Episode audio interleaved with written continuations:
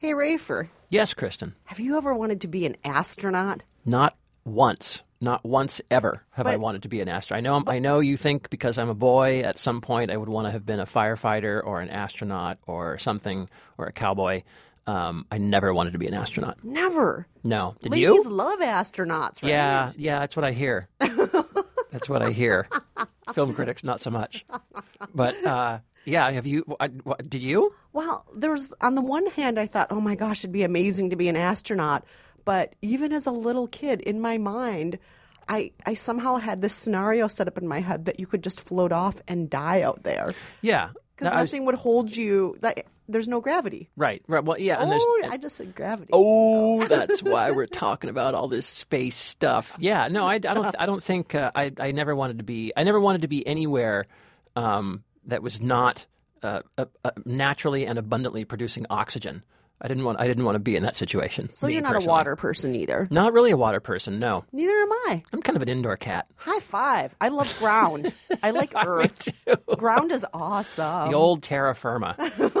well, of course, yes, we are talking about all this uh, because uh, the big release, the big talker this week is Gravity, uh, the what would you call this? The deep space thriller with uh, Yes. George Clooney and Sandra Bullock as astronauts, simply lost in space. Uh, we're going to talk about that and. We're going to do our uh, our latest edition of Speed Date with 10 movies in 10 minutes. All that and more coming up. But first, let's introduce ourselves. I'm Rafer Guzman, movie critic for Newsday. And I'm Kristen Meinzer, producer for The Takeaway. And this is Movie Date. Gravity is working against me.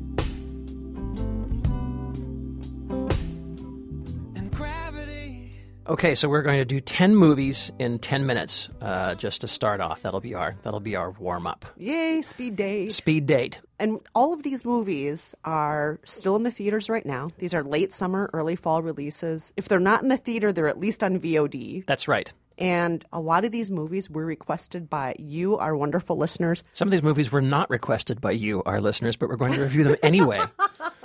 Um, we're going to list them all Runner, Runner, A Single Shot, Cloudy with a Chance of Meatballs 2, Baggage Claim, Battle of the Year, Linsanity, Parkland, Jewtopia, Drinking Buddies, and Enough Said. So we're going to play you, uh, play the clips, set the mood, set the tone, and then we're going to jump in. And we only have one minute for each film. Right. Speed Date. Welcome aboard. This is the house. I never in a million years thought I'd have something like this. Most problems aren't as bad as they seem. You got to deal with them before people get backed into corners. Earl, we need your help. Swallow Falls is overrun with deadly food monsters. Why is it so hard to find the right guy? Well, if what you need is a man, honey, I can get you one of those. I need two captains. Pick your teams. In the beginning, they weren't sure how long I could play basketball. They were just gonna ride it out and have fun with it as long as we could. Now, the film in that camera is the only way we have to know what happened out here today. You understand that? I told you to let me get to the altar, look at me for 15 seconds, let the tension build, and then slowly pull my veil back. You've obviously got a lot of love, so that's there. Some people don't. Some people are snakes. Well, I was kind of raised like a veal. I was put in a dark room and fed and told not to move. Movie number one Runner, Runner. This is the movie with Justin Timberlake, Ben Affleck. Uh, Justin is playing a Princeton graduate whiz kid, online gambler, gets swindled by Ivan Block. He goes to work for Ivan Block and be, essentially becomes him in that way that you do when you've got a, a ruthless mentor who's taken you under his wing. If this sounds like the plot of Wall Street, it is. It brings nothing new to the table. it's kind of Wall Street meets the social network, partly because it has Justin Timberlake in it, but also because everyone's on laptops and they've got thumb drives. Big deal. I thought this movie was really boring, not very good. It falls apart at the end. The only thing that's kind of fun about it is Ben Affleck playing a vi- Really? well, he plays a villain. You don't see Ben Affleck get to do that, and you know he has some good lines. He's kind of fun. Aside from that, pretty pretty pretty bad date. I gotta say. Wow, rarely do we hear that Ben Affleck is the highlight of a movie for his acting. Wow. All All right, right, let's move it. on to the next movie, A Single Shot, starring Sam Rockwell. Do you know about this movie, Rafer? A little bit. This is one of those movies that's poor, it's rural, it's a little winter's bone. You have dark leaves in the fall, you have dark skies, you have birds flying by. The first several minutes of the movie, about 15 minutes of it, there's not even dialogue. So we see Wow. poor, desolate West Virginia. We have a hunter, and in a single shot, he kind of changes his life for the worst. He accidentally shoots a woman. He tracks down the shed she's been staying in. There's thousands of dollars in there. He decides to take the money. One decision leads to another bad decision, leads to another bad decision. And how is he going to get out of this? Who is going to help him? Who's actually going to try and ruin his life over this? It's one of those movies that sounds scary, and intense, but I do have to say, unfortunately, it's slow. Even it's with- slow, and- slow, slow. Sam Rockwell's acting's outstanding, but Of it's course. so slow. Well, that's kind of a bummer because I do I do really love Sam Rockwell, um, but you know he does do a lot of these kind of indie films where he's the best thing in the movie, right? And he definitely is the best thing in this movie, but bad date. Ooh, yeah. All right. Let's do Cloudy with a Chance of Meatballs now. All right. As you know, this is based, of course, the sequel to the movie that was based on the children's book, the food based children's book. Um, I didn't think they could get away with it on that first movie. It actually was quite charming, I think, partly because Bill Hader, who plays a young inventor, is very likable. Uh, and this, I should say, this is a voice cast, it's an animated film. Anna Faris played the voice of the weather girl, Sam Sparks. I thought she brought a lot to the table. I love her. Yeah. And I actually really enjoyed this movie. The people who made that first movie are now gone. It's a bunch of other people in their place. Oh, And although Hader and Faris are still in it, what you now have is a lot of noise, yelling, slapstick, pop music, and of course, poop and fart jokes. And I get so sick of this. I get so tired of this in children's movies. I don't understand why you want to take your child to a movie and expose him to more fart jokes. He's already getting plenty of that on the playground. Don't pay for it. That's what I'm saying. Bad date. Bad date. All right, so let's do Baggage Claim. Baggage Claim, as you know, was a movie I was looking forward to all year. Yes. This is about a flight attendant played by Paula Patton out there looking for love. Now, she set up a timeline for herself. Her sister's about to get married in 30 days, and she wants to use those 30 days to find a boyfriend to bring to the wedding, to show up and please her mother, or not even please her mother, to get her mother off her back. Her mother's always pestering her, like, why aren't you married? Why aren't you married? Her friends come up with this wacky idea of, we can track down which of your ex boyfriends are on the flights of any flight that you're on all the time because we have all these friends who work in the airline industry. It's a bit NSA, isn't it? It's a little bit, yeah. It's like stalking all of her exes. And so, you know what? She does that, but in the end, does she find a boyfriend or does she find herself? I don't want to tell you. Oh. I will say it's all formulaic. You got the gay best friend, sassy best friend who's oversexed. That's You Adam. uh, Adam Brody plays the gay best friend. Oh yeah. I mean, you have every sort of formulaic thing you can expect, and yet Paula Patton is so charming. The actors are so charming that it, even despite all of the problems, won me over in the end. Good date. No kidding. I bet not, Kristen. Okay, uh, we'll, we'll do. I'll take uh, Battle of the Year. Um, this was this is a dance film uh, based actually on a documentary called Planet B Boy, all about a breakdancing competition. Battle of the Year is an actual breakdancing competition. What? Oh, yeah, yeah, yeah. I was hoping it was people who battle in the streets by dancing. No, no, no. It's a Battle of the Year is an actual breakdancing competition that takes place weirdly every year in France. Um, and so USA wants to send its best team, and so who do they hire except the drunken, sad sack former basketball coach who has to bring the team together? yes, and he's played by uh, he's played by Josh Holloway, the guy from Lost, looking exactly like Sawyer from Lost. Um, and here's my pr- here's You the thing with this film. white guy who Of- plays of basketball course to you teach do. a bunch of kids how to. Oh, it's it's on. Hoosiers, you know, meets Beat Street, and it's just it's awful. And here's why: there's not very much freaking dancing. Where's the dancing? I don't care about basketball coach. I want more dancing. Please say bad date. Bad date. Bad date. All right.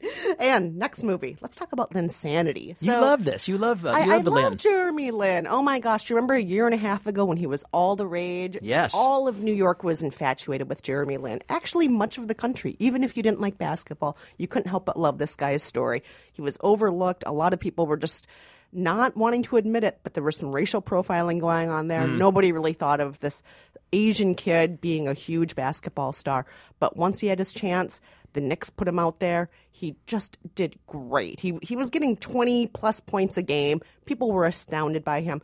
However, here's the issue. His story's outstanding, but now that it's over a year and a half old and now that he is just settled into his job with the Houston Rockets, nobody really cares. And everything we've seen in the movie, we've kind of seen before. So, Yeah. unfortunately, that makes it kind of a mediocre date. Are they exposing anything, telling us anything new, any dirty secrets of, of, of Jeremy I- Lin? No dirty secrets. Anything. Anybody who's seen the Sports Center, anybody who's seen anything on TV about him, this is pretty much like a clip show of every bi- biographical thing we've ever seen of Jeremy Lin. Mediocre date. Mediocre date. That's too bad. Okay. Um, let's switch gears and we'll talk about uh, Parkland. Um, also, a well covered uh, a well covered story. This is about the assassination of John F. Kennedy. I've heard of him. You've heard of this story. You know this story. This happened even longer ago than Jeremy Lin. Um, this is told, though, from the point of view of many of the some central, mostly peripheral players, people like Abraham Zapruder, uh, played by uh, Paul Giamatti. He took the famous Zapruder footage uh, of the actual assassin. Um, Marcia Gay Harden plays a nurse. Zac Efron plays a doctor. Billy Bob Thornton is a Secret Service agent. Um, very large and very good cast. It's interesting. Um, it lacks a little bit of a narrative arc because it's kind of sticks to the facts so well, but that's also its strong point, I would say. Um, a lot of really interesting details, little details I didn't know. Really? You know, Jackie places her her wedding ring on her husband's finger. Oh. You know, little things like that that are that are kind of good. It also does a good job of giving you a glimpse into the Oswald family and what this crime did to them. And I, I liked that about this movie. So, good date. Wow, Yeah. interesting. Okay, Yeah. next movie. We've um, talked about this a little bit on our Facebook page for Movie Date. Jewtopia. Yes. And if you've seen the trailer, it looks like a parody of a trailer for a parody movie. It doesn't even look like this can be a real movie. it's about a guy who decides at some point in his life he's not a Jew. He decides that he just wants a Jewish wife because if you're married to a Jewish woman, you never have to make another decision again because a Jewish woman is such a take charge, bossy kind of gal. She'll tell you what to do. She'll be the loudest gal in the room. You never have to do anything again. So That's not an offensive stereotype. that's not offensive at all. No. No. So this movie, which has um, a lot of stars who you'd recognize: Jennifer Love Hewitt, Rita Wilson, Camryn Oh. Manheim, Jon Lovitz. It's star packed in kind of a C-list celebrity way, and it's it's one of those movies that's kind of trying to be post-racial. If we make fun of ourselves, if we make fun of everybody else, we'll all be on the same page. We have a heart, but mostly it's offensive. And not just offensive, but even worse, it's not funny. That is worse. Much worse than the offensive. Not funny. Bad date, I'm sorry to say. Oh, bummer. Okay. Uh, so we've got two movies next that you and I have both seen, uh, and the first is Drinking Buddies. So this is a uh, a mumblecore movie, I guess you could say. Uh, Olivia Wilde, Jake Johnson, Ron Livingston, Anna Kendrick. Um, it all takes place. Most of them, uh, these characters, work in a microbrewery, and uh, it's basically about the relationship between Olivia Wilde and Jake Johnson, who are coworkers. And are they friends? Are they something more? They're not quite sure. You know, I hate movies about microbrew, and in this one, they're actually working in one. I have to say, I loved it. What? Charming, No! honest, you realistic. have got to be kidding me. Excellent. This is you? one of the worst movies I've seen this What? year. Absolutely nothing happens. All they do is embrace all the tropes of hipster boringness. Look, I'm riding a bike. Look, I wear an ironic T-shirt. Look, I have a beard. Do you like my beard? Here, let's drink beer. They actually have a conversation of who has a better beard at one Yes. point. This is one of the most boring, nothing happening movies where there's just a checklist of things they're supposed to list off because they're 30 something white hipsters. Bad date. Great date. Oh. Okay, Uh, let's go for the grown-up version. Enough said uh, with Julia uh, Louis Dreyfus and James Gandolfini. Uh, they are playing a couple who they meet at a party. Uh, Julia Louis Dreyfus is a masseuse. She also, at the same time, uh, picks up a uh, a new customer. She's listening to this new customer badmouth her ex. She's listening to her new boyfriend badmouth his ex. Turns out they're both they used to be they used to be married. Now what does she do? Um, I loved this movie. I I loved it too. You did. Oh my gosh, Rafer, I'm so glad we can agree on this. Great performances in this. Um, be- beautifully, beautifully done, especially Julia Louis Dreyfus. So funny, so nuanced, nothing's over the top. All of it has a great sense of heart to it too. Yes. You can really tell that the movie doesn't hate any of its characters. It's not mean to its characters, which I find unusual because Yeah. Nicole offer Olaf Center, yeah. yeah, Uh-huh. I, I, sometimes I feel with her movies she kind of doesn't like her characters, and it's hard for me to watch a lot of her movies. In this movie, not so. She Yeah. really seems to have compassion for them, to know that they're frail, to know their mistakes, and to say that's okay, and we're going to show that. Good date, Yeah, really good date. Really good date, and of course, it's one of the last perfor- uh, performances by James Gandolfini, so worth seeing for there for that as well. Um, all right, so we went over by a few seconds, I'm sure, but that was For pretty the good. most part, ten movies in ten minutes. High five, Rafer. High five. Well done. so now let's get to the big main course here. Let's Let- do it. Let's let's talk about gravity. Houston, Explorer, copy. Explorer, Dr. Stone requesting faster transport to Bay Area. Explorer, do you copy? Explorer, permission to retrieve Dr. Stone. Your go, Guam. Houston, this is Explorer, copy. All right. We've lost Houston. Ooh, Rafer, Lost in Space. Yes, And and there we just heard it. Disaster in space. Houston, they have a problem. There are so many problems. so many problems. Kristen, give us give us the brief summary because this really is one of the briefest of summaries. you just have two characters. You have Dr. Ryan Stone, who is a researcher on her first mission, and then we have George Clooney, who's playing this other astronaut, kind of a seasoned one, Kowalski. And they're off in space together.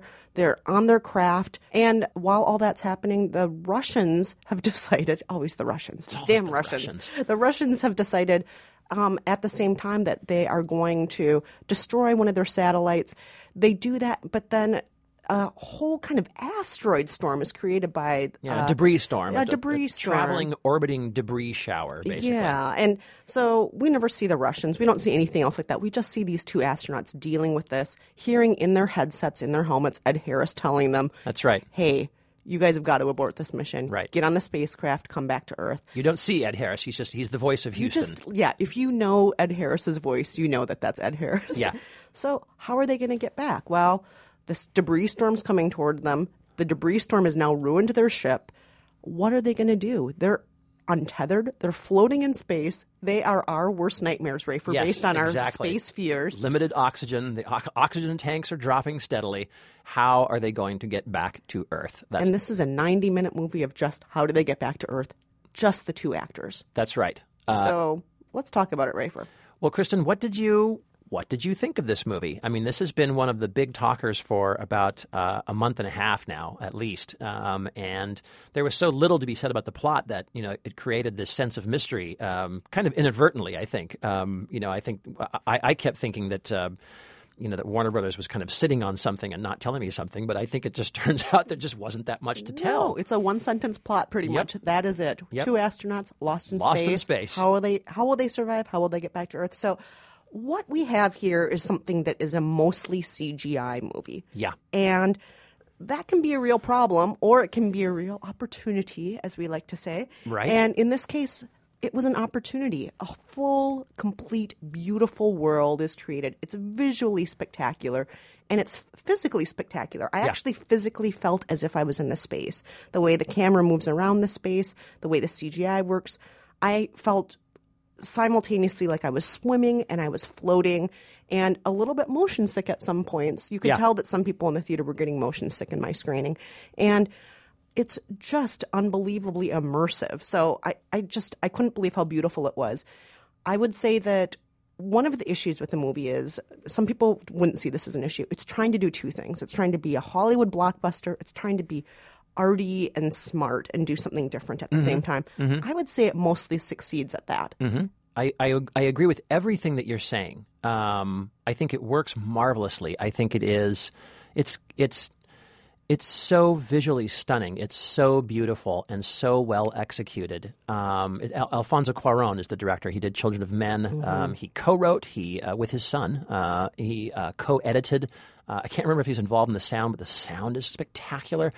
Everything about this movie is spectacular, except I think there's a little there's a little something lacking in the in the emotional quality of the film and the thematic quality of the film to I, me. I think one of the things you might be referring to, Rafer, there's a little bit of a formulaic backstory. Yes. That's used as an emotional arc. That's yeah, and an emotional and a bit of an emotional crutch, I would say. Mm. I, I I understand you have to have this. You can't just have two people in a film that you know zero about, um, because then it would be a foreign film. But uh, but you can't just have these two people that, that you just that, that are just ciphers.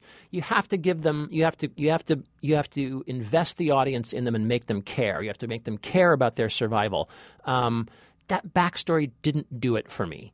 Um, and I think that prevented Sandra Bullock in particular from finding the the depth in that character because there isn't that much there to the character. Um, that left me a little cold. I liked the um, some of the visual symbolism. There's a lot of uh, there are definite clear nods to 2001. You've got these images of birth and evolution. Um, but again, I've seen those in 2001, and they didn't quite add up to anything. I, I understand why they're there. We all we, we all now know that when we venture out into space, we all start thinking deep thoughts. but I, I I didn't really get the connection there, and so the those two nagging things left me just just they just left me a little bit short of calling it a masterpiece, which it really almost is. I mean, I Mm. mean, there's no doubt about it that this is a great date. I mean, it's, you it's a fantastic date. you have to see this film. Yeah, there's no doubt. Absolutely. Please, please, please see this. And I, I'm going to agree with you on your points, Rafer, about, you know, like like I said, I totally knew you were going to mention that emotional arc Yeah. and that kind of cliched backstory Yeah. and so on. I knew you were going to mention that. And I also thought you were going to mention that the music sometimes is, it's really telling us how to feel sometimes. Yes. Sometimes the music is a little bit much. I'm glad you pointed that out. I felt the same thing. You know, I kind of forgot about that uh, a little bit when I was writing my review. But you are right. I noticed that when I was in the screening that that the music uh, was pretty. It, it definitely it definitely grabs you by the shoulders and shakes you a lot. Um, you know, And I think one reason they're relying on the music is because a lot of the times you have two or sometimes just one actor on screen for a long time without Right. dialogue. Right. And so they're thinking, oh, well, we're showing you a lot, but we better have some music to tell you something too. And, right. Um, It's I- funny. I I think. I mean, I think that, that this this when this movie was first, you know, when the, when talk of this movie first came out, obviously everyone was talking about you know Bullock and Clooney, Bullock and Clooney, you know, together, you know, in in one big giant Warner Brothers, you know, spectacular film. But clearly the the star of this movie is the filmmaking. It's the effects. Mm. It's the photography. Um, the the big uh, if you if you out there have been reading on this, the the big talker of this movie is the 13 minute continuous opening shot. Um, which and a lot of that's leaked online if you want to watch some of it online Uh-huh, just to get yeah. an idea of it. yeah, and it's it's it is it is extraordinary. It's extraordinary that it unfolds, and in, and in fact, it, there there. I I finally I was sitting in the in the in the screening, and there came a part where it switched perspectives. There was a cut, and I all of a sudden I just thought, well, wait. Was that all one? Have I been sitting here for like 15 minutes? Was that all one shot? And of course, I had to go back and check it out. And yeah, it was true. Uh, I think originally it was going to be 17. Oh, wow. Um, And I have to it- say, Rafer, I told you this already, but I'll say it again. I didn't even realize that was a single shot. I Right. just felt I was in space. right, which speaks to the which speaks to the quality of the of the filmmaking and the skill of the of of, of Alfonso Cuarón. It's it is incredible. Um, you know, I mean, it's definitely a great date. Uh, I think it it it's it just it stopped short from having you know from having me like standing up and cheering, which you know I would have wanted to do. Do you know what I'm saying? Yeah, you were kind of crouching and clapping, not standing and cheering. exactly. I thought it was a I thought it was a really great date though. Okay. I, I really So we really agree. enjoyed it. And one last thing I just want to say about the physicality of the space, the visual sense of the space. When I left there, I actually was walking kind of funny. Yeah. Uh huh. I said because I, s- felt yeah. like my relationship with gravity had changed from being in this movie. That's Yeah. how immersive it was, which I, I know sounds outlandish, but it actually is true. Yeah, no, you you you will you will feel it. Um, I uh, also we should say this is in uh, both IMAX and 3D Personally, I found the 3D distracting in this movie. I usually usually I tune it out.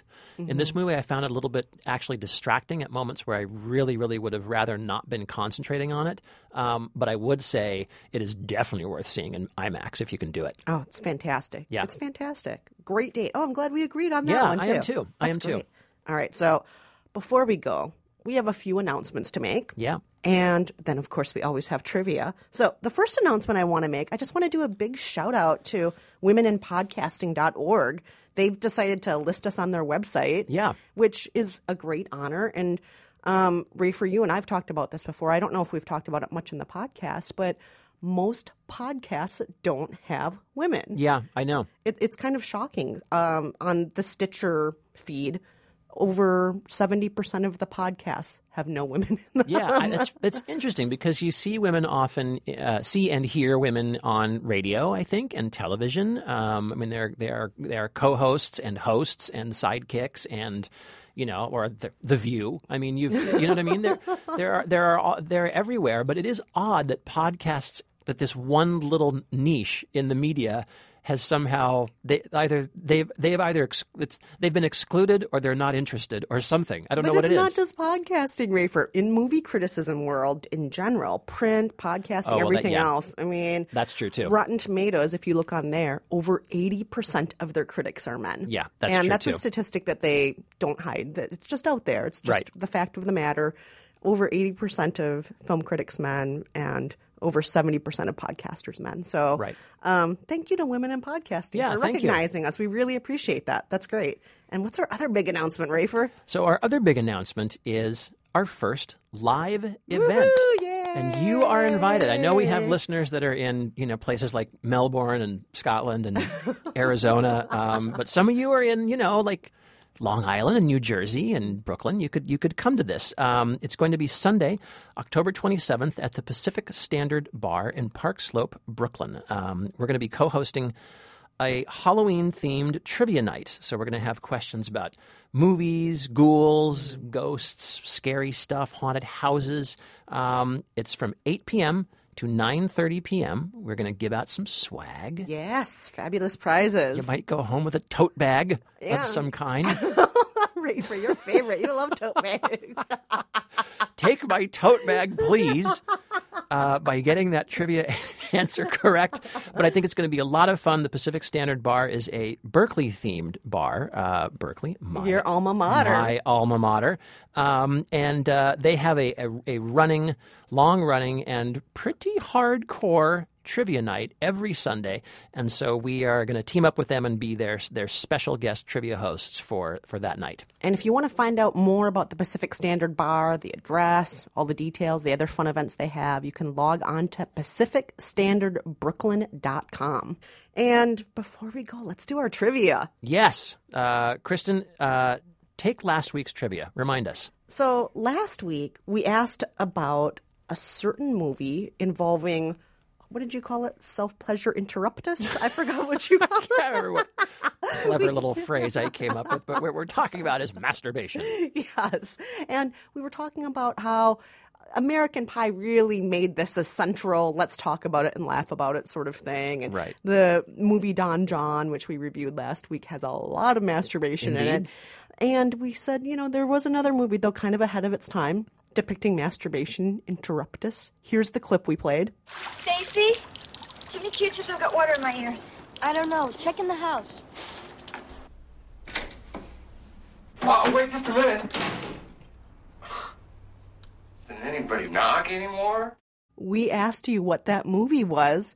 Tons and tons and tons of you called and wrote in How saying odd. that, saying that this movie was so important to your formative years and uh, that you never stopped loving Phoebe Cates because of it, and so on and so on. But uh, here is the first person to call in with the right answer. Hello, this is Robert from Long Island, New York, and I'm calling with the answer to last week's trivia. The uh, trivia answer was Fast Times at Ridgemont High with Judge Reinhold and Phoebe Cates. Have a great day. Robert, thank you so much for calling. Way to go. Really, uh, we have to take our hat off to you. You you got it first, but tons of people really, really have a special place in their heart for that movie. And of course, one of the reasons that we uh, even thought about that movie is because in in the new movie Don Jon, which has Joseph Gordon-Levitt playing a a porn addicted fellow, um, the film opens up with a, a brief shot of various pornographic fantasies, some of them just sort of run of the mill porn taken from online, but one of them unmistakably is Phoebe Cates coming out of that pool. Um, and so that, that put the idea in our heads. um, so, all right, this week, uh, since we were just talking about gravity and we were talking about this, this sure to be uh, history making uh, opening shot, this 13 minute or so opening shot. Um, we're going to ask a, uh, a techie, a techie film geek question, and here it is. Uh, Orson Welles, for for many many years, held the record for the longest opening tracking shot in Touch of Evil uh, back in 1958. That that opening shot about the planting and exploding of a bomb uh, lasted three minutes and 20 seconds thereabout. Um, later, another movie uh, surpassed that record. What 1992 Hollywood satire featured an eight minute opening tracking shot. If you know, uh, give us a call 5717 movies. Or log on to facebook.com slash movie date podcast. For the long